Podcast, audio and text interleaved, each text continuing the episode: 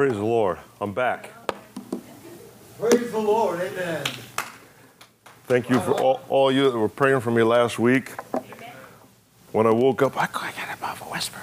So, anyway, my voice is back. Are you glad? I know I am. Hallelujah. it's hard to sit there and um, listen to things that you can't talk about. Praise the Lord. I was in prayer this week, and, and uh, God began to lay some things on my heart I want to share. Um, some of the things I've shared before, some of the things will be new to you. I broke some things down. I got a bunch of stuff here. Hopefully, I'll get as much as I can out uh, to you all so you have the information. Um, but how, how many know that um, that this this is? Let me get to the meat of what I'm going to talk about. Uh, I'm going to turn to Colossians three in a minute. Uh, but the title of my message is focusing on God's goodness. I, I, I picked that particularly because what happens is is a lot of times we're so impressed by our problems that we forget that God is our solution. We can get so focused on things that are going wrong and things that are, the, the enemy and the enemy uses this as a distraction. Do you know the enemy has no power except what he can what he can weasel out of people? Uh, but the fact is, is all but he can distract. Amen. And uh, but I noticed something here, and I'm a big proponent of spiritual warfare. And uh, God uh, talked to me one time. I was I came when I first came to Key West. I could look around Key West and I could tell you what was wrong with this town in a heartbeat. It was a town that basically hated God. It was a town that had more sin than you can imagine. You know, homosexuality, you, you name it, uh, drunkenness, drugs, abuse. I mean, you name all, all around that. And I could see all those things real plain. And I could, so what the natural thing for me to do is to go into, into enter into spiritual warfare, put the armor of God on, uh, take those weapons uh, of warfare that were not carnal, but they're mighty through God to pull in strongholds, and take on every principality in the city. And I did that for, for a season, and God began to say, He said, What are you doing? And He says, The enemy is leading you around. He says he's doing exactly what you're doing. He's fo- putting your focus where he wants you to focus. But I thought your focus was supposed to be for me. And what happens is inadvertently, and there's nothing wrong with spiritual warfare, and those things are valuable, valid. But what happens, the devil can even take some of the good things that we know and use them to distract us from the thing, the word, now word that God is speaking right now. Amen? And it senses, without even looking at it, we think we're doing this great work for God sometimes, but actually all we're doing is listening to the distractions of the enemy. See, if, if, it, if a person has no power, we have to make a distraction. In other words, we have to get you looking in the wrong direction. You remember how Satan deceived a third part of the heavens, a third angel population in the heavens? he came up with this magnificent head. Called a dragon in the, in the scriptures, uh, but he came up with this magnificent head that looked very fierce.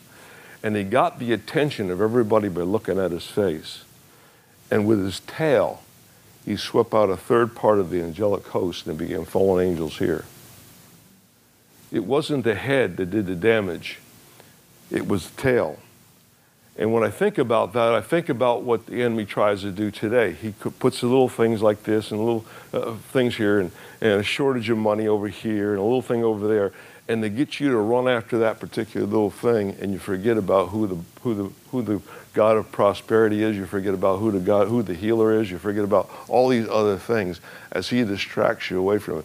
If he has no power over your life to control your life, he'll just bait you in the wrong direction or me in the wrong direction. Amen. One thing I'm always I'm conscious of ever since God brought that to my attention, uh, and, and I'm going to give you some how-tos this morning and some other things I'm going to talk about this morning. I also want to talk about this morning if you feel like you've lost courage, if you feel like you're getting weaker in the faith, listen up. I want to give you some, some encouragement to strengthen yourself in the faith this morning, strengthen yourself in the, in the things of God. Does that sound pretty good? Okay, now I've laid out all I'm going to do this morning. I've got to get it done. Praise the Lord. Turn your Bible, if you will, to Colossians chapter 3. Um, Colossians 3, I'm going to read verses 1 through 3. And it says this in Colossians 3, we'll start off here. It says, Then you were raised with Christ, seeking those things which are above, where Christ is sitting. How many know Jesus is no longer in the, in the tomb. He's no longer, he, he rose from the dead. He's the resurrected Christ, and he sits, sits on the uh, right hand of the Father. Why the right hand? The right hand, in covenant terms, in biblical terms, is always the strongest hand. It's always the hand of power in, in, in, in that way. So he sits on the right hand of the Father. He says, uh, seeking those things which are above, where Christ is sitting, the right hand of the Father. Set your mind. Now, the word mind here in the Greek, if you break it down, it's also affections and opinions. So set your affections, and matter of fact, the King James Bible uses the word instead of my uses the word affections. Uh, but affections and opinions on things above, not on things in the earth. For you, for you die, for you are dead. See that? You're all dead. you are dead, and your life is hid with Christ in God. Underline that statement because I want to. I'm going to kind of capitalize that on what that means this morning a little bit. But let's, let's recap. So, what did I just say? We are raised with Christ. How many know raised with Christ? That's identification. Your identification, my identification is raised with Christ. That means raised how? Jesus went to the cross. He died. He paid the price for our sin. He paid the price for our healing. And he was put into the tomb. He raised from the dead. That's resurrection. What do we do when we water baptize somebody? We say this this is identification with the death, burial, and resurrection of Christ. That's what water baptism is. Amen. So all those water baptisms we did a couple months ago and all these things that happened, that's what people are doing. They're identifying with and changing your identity. In other words, who you think you are, who you may want to be, or whatever, changing that identity to becoming that ident- identify with Christ. In that, you are saying, according to this scripture, in that that my body, in other words, I am dead. So my old self, my old habits, my old ways are gone. I'm a brand new creation, never before existed, as Paul said in Corinthians. But this is what who I am. Now, walking that out is a whole other story because the devil doesn't give up on you just because you made a, a faith confession with the church a couple times. Amen. Can I hear an amen? amen? All right, praise the Lord. Seeking those things above. Here it is. Now I'm going to take my focus and my affections and I'm going to put on things above. How do you do that? Well, when problems begin to come in, the attention of the problem is uh, the, the idea of the problem is to get my attention off onto this other tangent because if i'm looking at the problem and i'm worried about the problem and i'm worried about how am i going to get through this time then i'm not thinking about god who's already given me the answer. And it's very difficult to get wisdom it's very difficult to get spiritual insight it's very difficult to get anything from god when i'm focused on the problem. Uh, in my ministry uh, you know resume i've traveled to different countries in the world. I've preached the gospel on about five different continents. So I've gone other cultures, other places. And I noticed this. I noticed in some churches, in, in, in some cultures, that they make a bigger deal out of what the devil's doing than the redemptive power of God to fix that particular thing. And guess what? They get more of the devil than they really want. I didn't say, that, I didn't say they, were, they, they, were, they were looking for him. I'm just saying they're amazed by his problems. They're amazed so much by the big problems that they forget about the answer. And we have churches all around the world, the churches I've been in around the world, they're, they're, they're so concerned about what the devil's going to do. Oh, you can't say that. The devil will come in. You can't do The devil come in. And they're more concerned about the devil. Listen, understand something. He's a fallen spirit and he deserves no respect whatsoever. The devil deserves no respect. And I'm not going to stand in the, in the pulpit of God and, and, and make a big deal out of what the devil's doing. Quite the opposite. I'm going to downplay him. Because if he is all steeped with pride, it's going to hurt him more than anything else. But the fact is, is, is, is to look and, and lean over to what God is saying. So the past couple of years, what I've been uh, tr- practicing in our church here and trying to get you all to understand is that we can lean into the presence of God. Jesus promised, He said, where two or three are gathered in my name, my presence is there. He says, in other words, he's saying, where they're gathered in my name, I'm there. Why would Jesus have to be here? Why can't he stay in heaven where he wants? And we can just we can just worship him up there, but we're here and we're up there. Because that's exactly what the devil wants you to think is that Jesus wouldn't come down here. Because Satan's got it all sealed up. Do you remember when they baptized Jesus when he went through water baptism? Let me ask you something. Did Jesus need water baptism? So let's get the need thing out of here, okay, for, for us all. How about the obedience thing? Why did Jesus get water baptized? Because his Father said so, and he did, only did the will of the Father. Amen? Amen? Did he sin? No. Did he have to repent of anything? No. But what he did is that when he went down in water baptism camp, you heard me preach this before, is God rent the heavens. In other words, he went through, and the Greek word for opening up the heavens is the same Greek word of opening up the graves. Now, how hard does it? Ta- what does it take to split a rock in half? Like when Jesus was resurrected, bodies come up out of the graves, as Matthew said, and and and well, the same force opened up the heavens. There was a closed heaven until that time, and ever since that time, there's been an open heaven. We have access to the Father. We have access to the things of heaven and what heaven has to give to us. But we're focused on what the devil's doing here in the physical and the natural. Amen. So, what Paul is saying to the church of Corinth, he's saying, listen, and by the way, this was just a little bitty church that met in Philemon's house. it was just a little bitty gathering. It was not a big church. Amen. But the, it says in Romans, it was the same, same, same church uh, that met in Philemon's house. He was saying, he said, we're raised with Christ. In other words, get your identification right. Understand who you are and what it means. That's what he's saying. We are raised with Christ. He's talking to Christians. he wasn't spreading the gospel message. He was saying, hey, listen up. This is who we are. Let's bear the mark. And he's saying, he said, we are raised with Christ.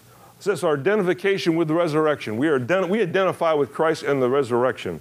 He says, Seek those things which are above, where Christ is sitting at the right hand of the Father. In other words, let's seek those things of power. Matter of fact, all power what Jesus says, all power has been given to me in heaven and earth and things under the earth. so, so, that's it. The devil can't have any power because Jesus has it all.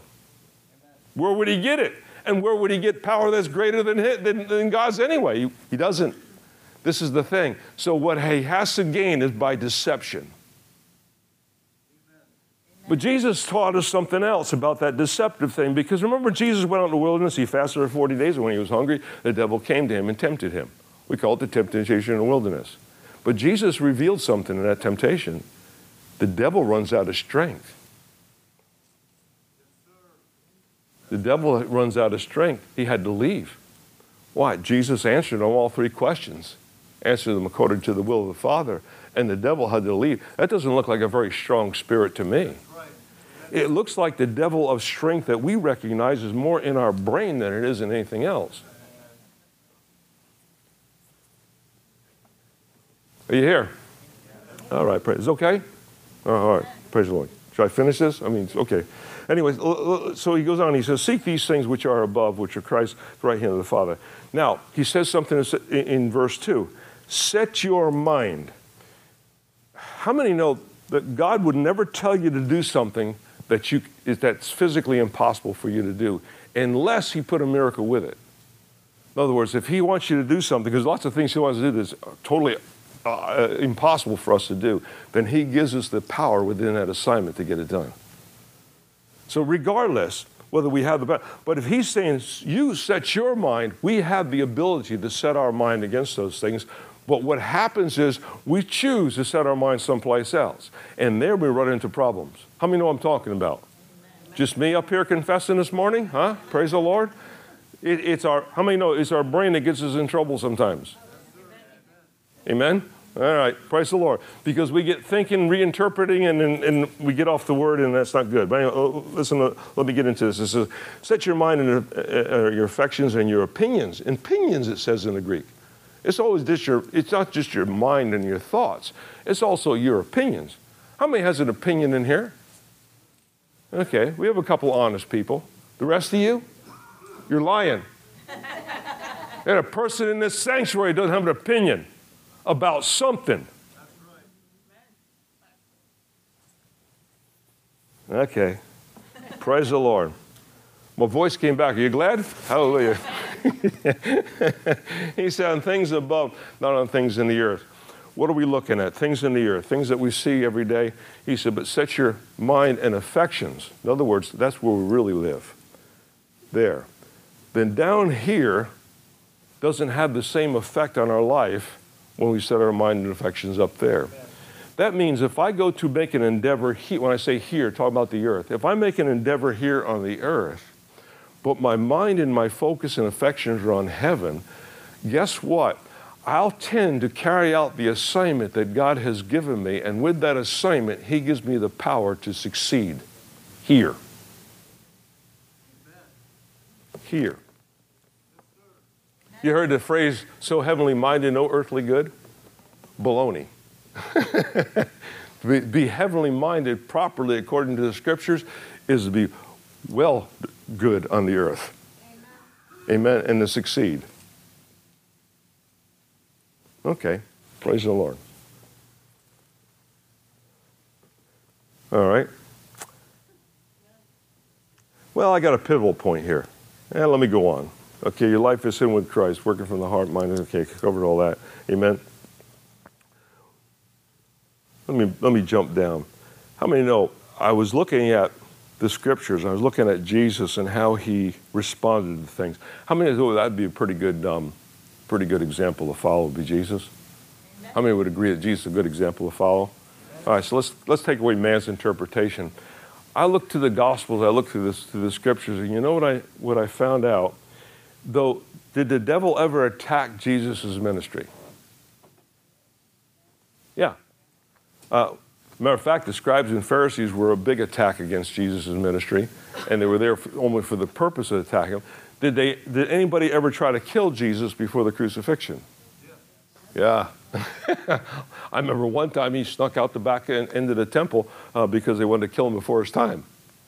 So he took off and didn't stay there. He comes back. But the fact is, is, is, he, is yeah, the devil was trying to kill him before he, uh, uh, and it was a lot of uh, the scribes and Pharisees, religious leaders, because they didn't like the message that Jesus brought. But I notice is he never lived in reaction to the devil, but response to the Father. As much as the devil attacked or tried to attack Jesus, he never lived in response to that.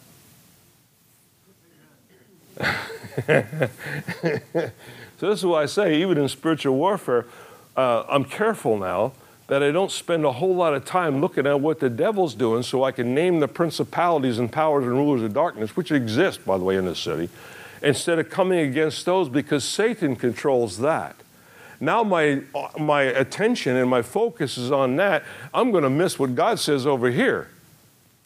Jesus wouldn't let that happen. He said, No, the things I do, said the Father. The Father will lead me. The Father will guide me. Remember when he, when he came up to the demoniac man? That was funny because basically, when a spirit is cast out of a man, the Bible says that they seek dry places. So, they, so Jesus comes up onto the shore, uh, uh, Gadarene, and this guy comes down who was demon possessed. You know, even his demons had demons. He comes down, he throws himself at Jesus' feet, and, and, and he begins to worship him. How can a demon possessed person worship God? If you're demon possessed, aren't you under the total control of that demon? And the demon's not going to fall at the feet of Jesus. Evidently, there must be enough gumption in the human will, regardless of what spiritual condition they're in, there has to be something in the human will that can still draw you to Christ for freedom. He threw himself down and worshiped Jesus, and the demons cried out at him. Say, you come here to torment us, O Son of Man. And Jesus said, and he says, uh, he says, if you cast us out, cast us into those swine. Because, you know, we like dry places. We don't like, you know, or we don't like, you know, uh, we're seeking dry places. He's cast us into some, some warm body. So he did, and of course the swine went, the pigs went down and, and drowned themselves in the Sea of Galilee. I thought that was funny. they, they were asking Jesus, they told Jesus what they wanted and got the opposite of what they expected. That's what happens when you follow the devil. You get the opposite of what you expect. Praise the Lord. Okay, moving right along. Amen. so, so here it is. So, so basically, we see these problems. Jesus was never moved by the problems. he was, eh, eh, he was at, finds himself at the tomb of Lazarus. And they blame Jesus for the problem because he wasn't there when he should have been there. So Lazarus, in the process, died, which was a friend of Jesus, died. And so, in other words, you're too late. And Jesus said to, to Martha, he says, he said, I am the resurrection and the life. In other words, I'm not too late. I'm always right on time. And basically, Lazarus raised from the dead, and there he was because it went totally against what they, what they expected. Why? Even before Jesus went to the cross, he had more power and authority than the devil. When he went to the cross, he sealed it all for us. Amen? All right, well, praise the Lord. Another thing I looked at, I, this phrase came to me. How, if I, this is in new, the newer translations. The King James Bible uses the word faint, uh, but it, it, means lose of heart. How many, if I said uh, uh, that you uh, lost heart, what would that mean? Would everybody know what that means if you lost heart? Uh, uh, say um, um, I used to play the guitar, but then I kind of lost heart. What does that mean? Do you still play the guitar now, or you you quit? And you quit, right? You just lost heart. You just. Uh, um, uh, I used to be a scuba diver, but I lost heart. Oh, God forbid! No, that's not true. just went on Friday. but anyway, you know. So losing heart. Let me. Can I get the agreement this morning that if we lose heart, it takes us out of the game. Yes. It takes us out. Losing heart is not a good thing. So what I did, I, I went in my on my uh, trusty uh, computer Bible program, and I typed in the word losing heart. And of course, the New King James, uh, the King James will tell you faint. It's a different, it's, it uses a different word, but it means the same thing. Amen. So, and I've come up with five occasions where this was addressed in the scriptures about losing heart. Why? Because I believe this is what happens in a lot of our uh, problems and why we become weak and, and, and, and have different difficulties is because we lose heart. Loss of heart, I'm going to get to in a minute, but loss of heart can be due to uh, not met expectations. In other words, we expect things God never said He was going to do, or the season's too long. I'll give you some other reason. But Galatians chapter 6, if you want to turn there, and verse 9 says this it says, Let us uh, not grow weary of doing good. He says, In due season you will reap if you don't lose heart. So, in that one scripture, before I get into the other four, in that one scripture, loss of heart takes away whatever was promised. A loss of heart stops us in our growth or whatever we're moving forward. A loss of heart stops, stops us from the advancement of what God has already determined and already, already uh, set out for us to do. Amen. So, so Paul's writing to the church of Galatians. He says, let's not grow weary. So what happens when we grow weary, when we get tired of doing good? Well, we do good all the time and do this and I do that and, you know, preaching all the time, preaching for all these uh, three decades here and doing this and doing that. And, well, I got a show for it. Ah, nothing. How many know what I'm talking about? That's losing heart. And what happens when we lose heart, we end up going through the motions and then we blame God even more for not answering our prayers. I'll get to that in a minute. Praise the Lord. Let me get ahead of myself. That's, so I'll read it again. Galatians 6 9, it says, Let us not grow weary of well doing, uh, uh, of doing good, for in due season. How many know God is the Lord over, over seasons? God controls the season. What is, you know, you've heard me use that term season. We're in a season of this or a season of that. Uh, uh God's in the one in control the season. We can't determine a season, He determines the season. We have to be ready when He determines the season what happens when we lose heart, when we lose heart, we miss that season. Because he says, he says, he says this, he says, for in due season you shall reap if you do not lose heart. So a loss of heart can cause us to miss the very season of blessing that God wants to give us. But we won't know because we've already lost heart, been discouraged and bummed out. Amen? Luke chapter 18, Jesus is talking right before a parable. Uh, the parable is the unjust judge, if you want to go and study it later. But he says, he makes this statement uh, uh, before he, he, gives the parable. He says, uh, Then he spoke a parable unto them that men always ought to pray and not lose heart. There's that lose heart again. So, what Jesus is saying, he says, the prayer life that we maintain determines that loss of heart. In other words, if we maintain a good prayer life, we can actually combat and get rid of that law, uh, the losing of heart. So that's a remedy. Like I put that in my notes as a remedy. Prayer is a remedy for losing heart. Uh, coming to, uh, uh, if you look at the word prayer, this is another thing. We, uh, this, this, it gets so religious sometimes. Prayers come down to, to well, uh, um, Lord, I need this. How many have a need? So you take that need to prayer, correct? So what happens is when you take that need to prayer, you're expecting God to fulfill that need, correct? If you got faith? Right? So do you realize that you have the need? Who created the need? The enemy? He comes to still kill and destroy. So the enemy creates a need that you take to Lord to fulfill. So what happens, our entire prayer life is boiled down to, Lord, meet my need. And there's very little celebration for who He is.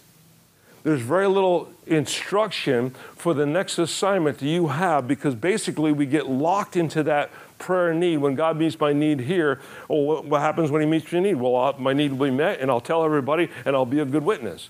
So if He doesn't meet your need, then basically you're holding Him hostage as far as the witness. Or is it this?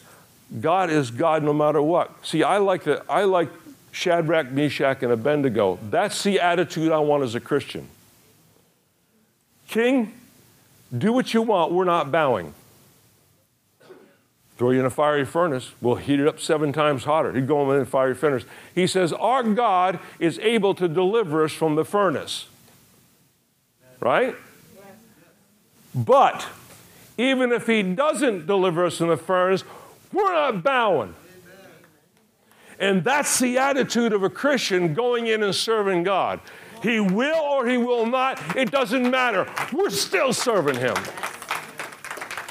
And it's not depending on my answer to the prayer to prove who God is or who isn't, uh, because you or I cannot prove or disprove Him no matter way, any way, shape, or form.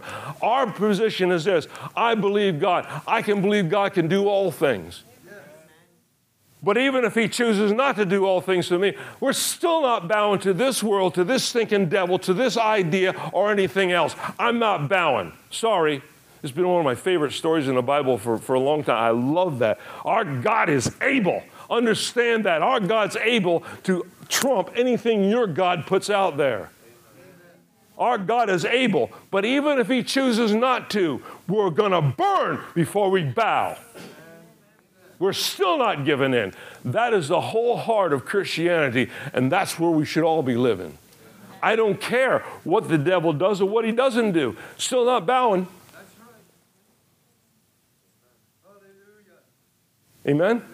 Oh, I chose to f- focus on the victory, but here's what I know I used to go to God and just, God, meet my need here, meet our need there. Lord, I need a job over here. We need money over here. Uh, uh, uh, kids are sick. I lay hands on Stacy and Eric and, and, and Lord, be your healing. And He answered all those things that I asked. So I thought I had a relationship with God because He answered everything that I prayed. It would. I mean, it was, it was amazing. My kids never saw doctors when they were young. We didn't need one. Had divine health over my household, all this stuff. We believed it, praise it. And I was giving God glory. And if something come up, I'd go to the Lord. I said, Lord, meet this need for us. And He would meet the need for us. Then there came a day when somebody began to whisper in my ear, and somebody began to talk to my ear said, You're called to preach the gospel in the ministry. Oh, me. you got the wrong guy here. Uh uh-uh. uh I sat on that call for four years. I wouldn't tell anybody because I was afraid it was true. I'll testify about me. You get mad if I testify about you, so I'll just testify about me, but that's the truth. Finally, my pastor, at a word of knowledge, I never told me, called me down on Sunday. I called my wife and I down and says, God just told me, He says, You're to preach the gospel. My pastor. And I didn't know if I should laugh, cry, or Diane cried. I laughed. didn't know what that meant. What it meant was now God has given me an assignment. How can He give me an assignment? I was a construction worker. What on earth could I have to do? Not only that, he says, you're going to have an international vision and you're going to preach the gospel around the world. Around the world, I, I drove from New York to Florida. I mean, I mean, or from Michigan, New York to Michigan, Michigan to Florida. I said, I, I drive in a car. I didn't fly no place. Fly? Why? I mean, th- there's sinners right here. And I would justify why I shouldn't get on an airplane. God said, here's the assignment. What was he doing? He was trying to get me out of my mold, trying to get me out of my, my, my comfort zone and put me in a place where the cultures were different, the language was different. I, I was in Africa. I needed four translators to tra- travel with me in, in Ghana, West Africa. There are 16 major tribal languages there, 16 major tribal languages. I needed four translators just to talk to anybody. Oh, it's an English speaking country. Sure, just go to, as long as you're in, Accra, in, in uh, Accra, in the capital, wander out into the jungles and play, like that, preach the gospel. No, I needed four translators. And I woke up one morning and said, Lord, what am I doing here? He said, Good question. Exactly what are you doing here? He says, You're here in demonstration of my power. That night is when I got the news that there was a witch doctor going to show up in my meetings. And I said, Lord, how do I respond to it? He says, invite him. bring him on. You're not afraid, are you? Absolutely not. I said, what do I got to lose? I can hit and run. run. I got nothing to lose. I'm here anyway. Can't go no place else. Here I am until my plane ticket comes due. And I says, tell him to come. I says, in this in the evening, this meeting, I says, the power and demonstration of God will be right here. So come down. God showed me something. The guy chickened out, but, the, but the, God showed me something. Why, as Christians who are called for God's purpose, why are we backing down for something as stinking as a stinking devil? Why? Why would we back down? We lose heart.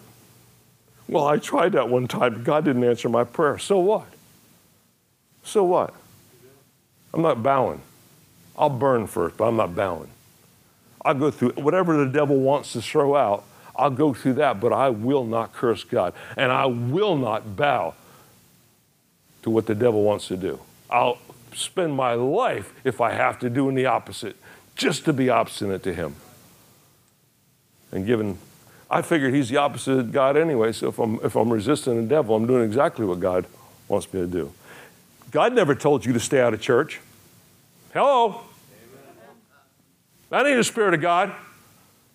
Why? Because everything good happened, ever happened to me, happened to me in church. Why would he? Why, if I stayed out of church, I'd be staying away from the good of, goodness of God. Why would I do that? That don't make any sense. Well, I'm a busy person. Oh, too busy for God.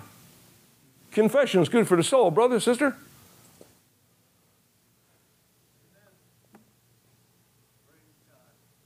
Praise the Lord. Amen. Moving right along. Amen.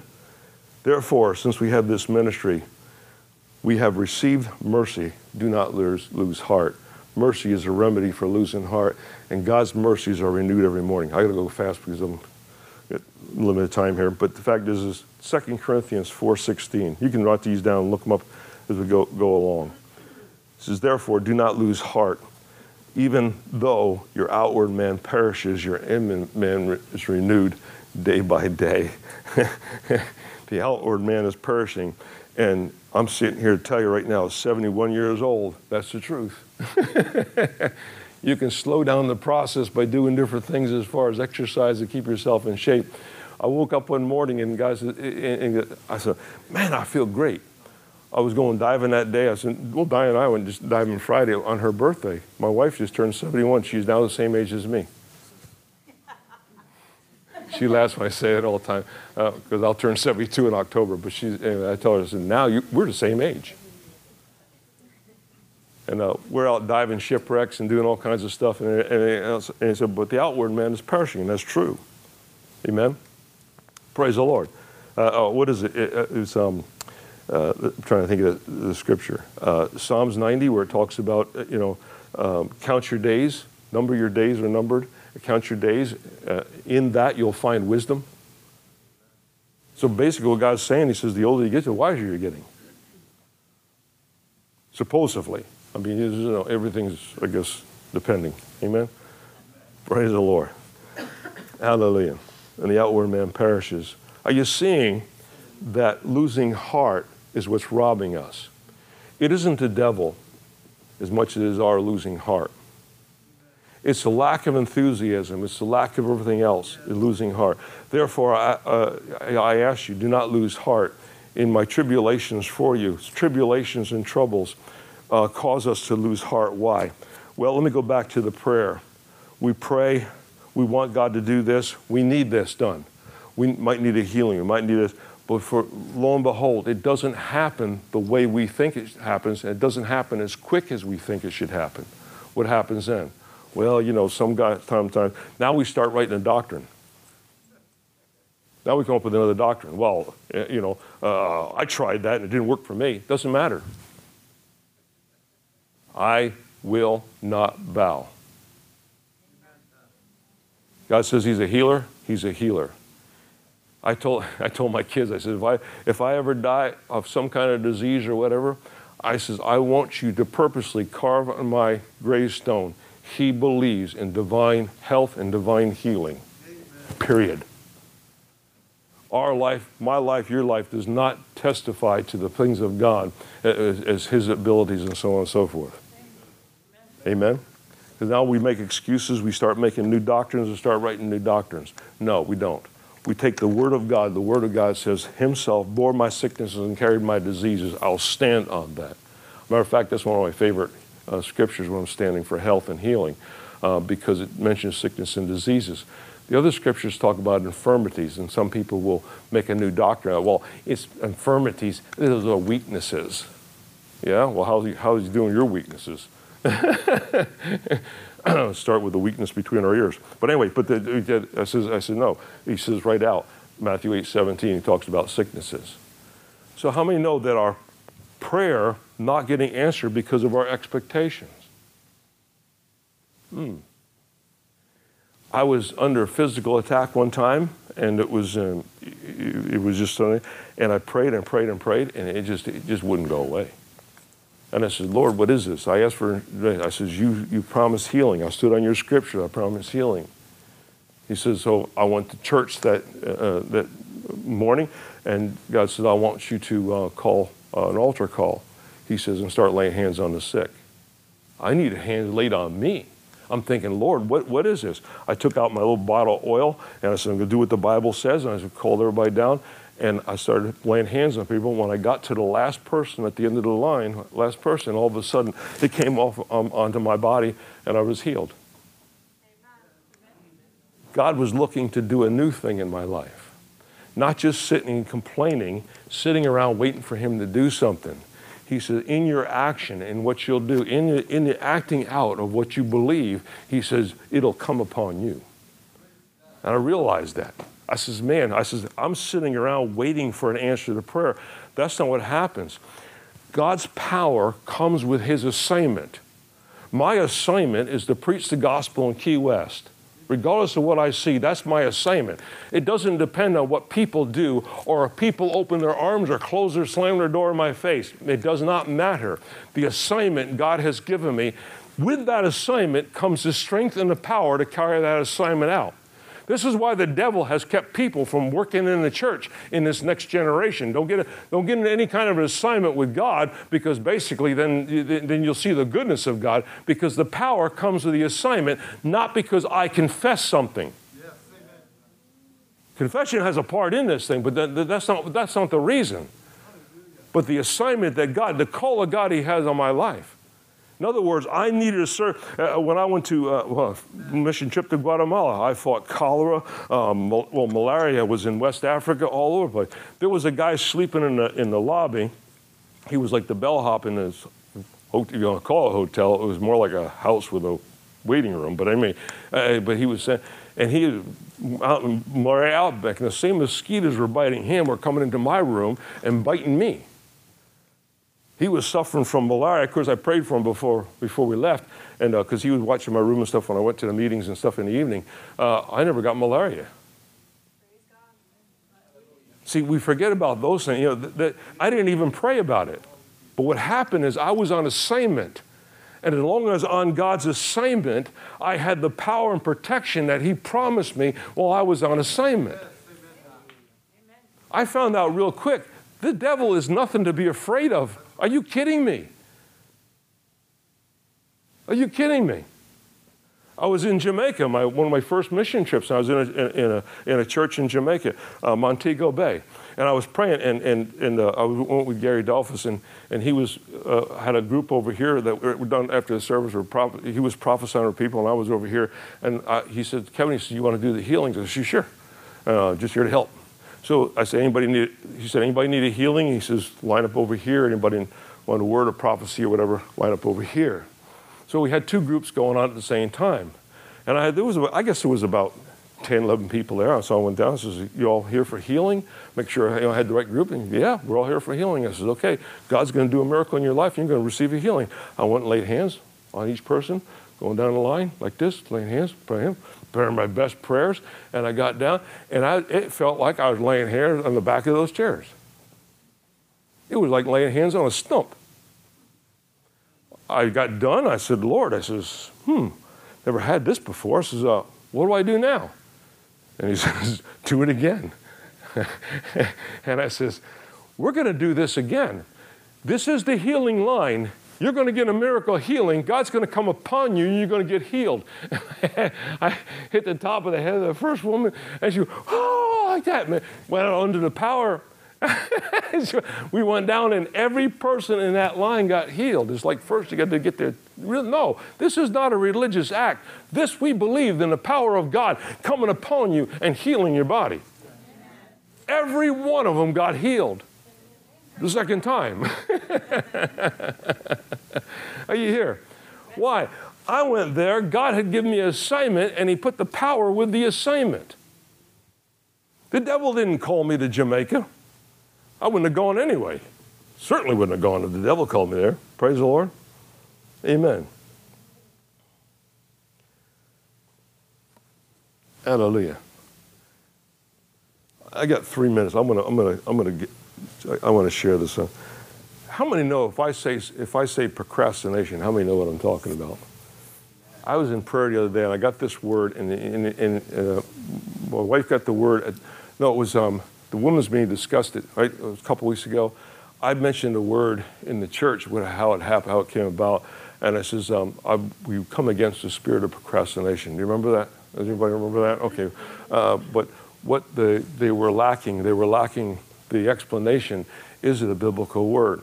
Well, I didn't think nothing of it. I've prayed over that prayer before because a lot of times we just procrastinate on things, and I'm, I'm that way a lot of times with some things God tells me to do. So I went, so I went and what really fired me up was I went and typed online and it said this it said it said um, uh, procrastination what does the bible say about procrastination question mark and the answer came back on google the answer came back says well procrastination really isn't a word in the bible that fired me it may not be the word that they were looking for in a particular translation, but it is all through the Bible. So, what I did, I sat down and challenged myself in the word procrastination. For instance, the definition is this procrastination is the act and will, willfulness delay of doing something that should be done. That's procrastination. I'll say it again it's the act of willfully delaying and doing something that should be done. Amen? Procrastination is the idea planted by the enemy, this is my notes, planted by the enemy uh, to cause an inaction without appearing to be totally rejection of God's assignment. In other words, it's a temptation by the enemy. If we cannot stop you from doing something, we'll get you to put it off. Amen? So I was interested. Interesting enough, what I did, I changed translations. I went to the Message Bible. It, uh, can I, I was going to read a couple. Of them. I, am running out of time, but let me read this one. John chapter 3, verse 11, Message Bible translation. Jesus is saying this. How many will listen to Jesus? He's saying, Listen carefully. I'm speaking sober truth to you. I speak only of what I know by experience, and I give witness only to what I have seen with my own eyes. There is nothing second handed here, no heresy. Yet instead, of facing the evidence and accepting it, you procrastinate with questions. Saying, you just keep asking questions. You don't do nothing about it. You just keep asking questions. There's no heresy here. It's the truth, but you keep asking questions. I like that one. That's pretty good. Another one I found in Haggai chapter 2, and this one I'm real familiar with because basically Haggai was saying, says this. He said, A message from God of the angel of the armies, a message from God. The people procrastinate. They say this isn't the right time to rebuild the temple, the temple of God. This isn't the right time. I say, well, you know, we're not really in that season yet. How many remember the story? Babylon had captured Israel, and Israel had captured for 70 years. They were enslaved to, uh, to Babylon. God made a pact with, with a Gentile king of Persia called King Cyrus. He said, If you take out, you'll sack the Babylonians, he said, and set my people free. He said, I'll cause you to win. so Cyrus says, How's like a deal with me? We don't like the Babylons anyway. So he's a Babylonian. So he's a, he goes in, he sacks Babylon, and sure enough, he signs a decree. Now, in that time, the Persian Empire, whatever king signed a decree, that decree remained for every single generation. No other king could un- undo that. They never moved off their blessed assurance until Darius was king, two more kings later. Cyrus said immediately, this is in effect, immediately, let them people go. They go back to Israel, and nobody moved. So this is what he's this is what Haggai was getting. This is the message that Haggai was saying. The people procrastinate on building the temple because the whole idea was going back to Israel was to build the temple. You all know what the temple was being built for? That was the temple that the Messiah was supposed to walk through. Who was the Messiah? Jesus. Do you remember he came, walked to the temple, and he made that decree? He said, Tear this temple down in three days, I'll raise it up again. And they mocked him. That whole temple, that whole building was rebuilt. It was Solomon's temple originally, was rebuilt just so Jesus could do that. Amen. You understand? God had the whole people build that labor, put the uh, Nehemiah building the wall around the city, protecting that thing, so Jesus could walk through in a moment and say, "Tear this temple down. In three days, I'll build it up again." Hallelujah. There it was, and they said, "Oh, there! Look at all the work." He was he was he was making a point. This is the temple of the Holy Spirit. When Jesus died, he said, "We became the temple." But the people procrastinate on building what he called the build. I got more, it goes all through, through the scriptures. I mean, you, you I mean, uh, procrastination in the Bible is considered laziness. In some, in some instances, Proverbs chapter 15, verse 19, this is the way of a lazy man uh, is a hedge of thorns, but the way of the upright is a highway. Uh, Proverbs 13, 4, uh, the soul of a lazy man desires as, uh, and has nothing, but the soul of a diligent Okay, this one's on time. Diligent uh, um, uh, shall be made rich. And how about this one? I mean, this, uh, um, where is it? Um, um, I'm looking for it now here. Uh, uh, oh, how about, the, how about Matthew 25 with, with, the, with the 10, uh, parable of the 10 virgins? Five were foolish. How, what, made, what made the virgins foolish that were five foolish ones? They ran out of oil. They, they weren't prepared. Jesus says, You don't know the day or the hour. Stay prepared. Like, in other words, don't procrastinate. Amen? Hallelujah. Colossians 3 23 and 24, I'll end with this. Colossians 3 it says, Whatever you do, do it heartily to the Lord, not unto men, knowing that from the Lord you will receive the reward of the inheritance, for you serve the Lord Jesus Christ. That word heartily means breath or, or to do it uh, uh, uh um, um enthusiastically, but to do it unto the Lord. Doesn't matter what man says. Doesn't matter. I've had people come in this church over the years in Key West, and they've cursed it. They've done everything to it. They, you can't preach the gospel here. Uh, uh, you know, matter of fact, the building you're sitting in right now, there's been several people said this is an impossibility because what they used to be used to be a drug neighborhood, and this was a Circle Hardware store, and we took over that building. And when they did, they cleaned out all the old, there used to be trailers and stuff here, all, all the drug. Matter of fact, we were still under construction. There was a fire started back here because somebody was trying to freebase back in one of the trailers over there. This is where God chose his church. I had to laugh. I said, I said, this is more God than people recognize. But the, but, but the church, you know, nice church buildings downtown, and, and, and they couldn't see it. You know, oh, this is Stock Island, you know, and all this other stuff. And they would go back and forth. And it's, it's impossible. And there was there were several people in it. Said impossible. And then we got the daycare built, and then we got that open. And they said, well, you, you, you might get it built, but nobody will show up. And then we had I had a full time staff of 11 people with 80 kids one time for, with the daycare. And, and, and they said, well, you, you, you, you'll, you'll get the kids, but you won't get the teachers. I mean, they kept on, on and on and on. See, see, what happens is God gives the assignment, and He makes the way where there doesn't seem to be any way. Let's hook up to God's assignment Let's put aside the losing a heart and, put, and, and let's get a hold of God's assignment because He makes the way. People that are playing church will never understand this. When you have principles without presence, you have religion. I'll say it again. When you have principles without presence, God's presence, you have religion. You have, it's, like a, it's like having a kingdom with no king. But now put that king back on the throne and adhere to his word and what he says, regardless. I don't care. We're not bowing. This is what we're doing. God doesn't have to do one miracle for me. I'll lay hands and I'll keep praying for other miracles. He doesn't have to do one miracle for me. I'll still serve him. He doesn't have to answer one prayer of mine. Not one. I'm not, he's not obligated to me. Not one prayer. And I'll still serve him. I will not bow. Let's end her. Hallelujah. Getting out of the word this morning? I give you a lot of stuff.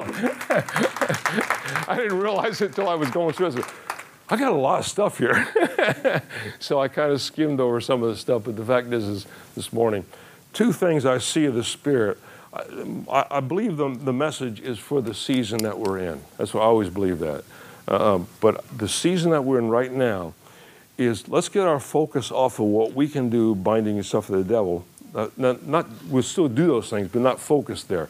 Let's get our focus from the victory over the devil to God's assignment, and now let's see the victory over the devil. But let's put God first, first place in our life. Amen? Uh, but the fact is, uh, uh the, the devil will tell you all kinds of stuff, it'll, it'll sound good. Well, you know, uh, you worked hard this week. You need to sleep in. God don't ever tell you to sleep in. Amen. Just say, don't lose heart. That's, you're losing heart.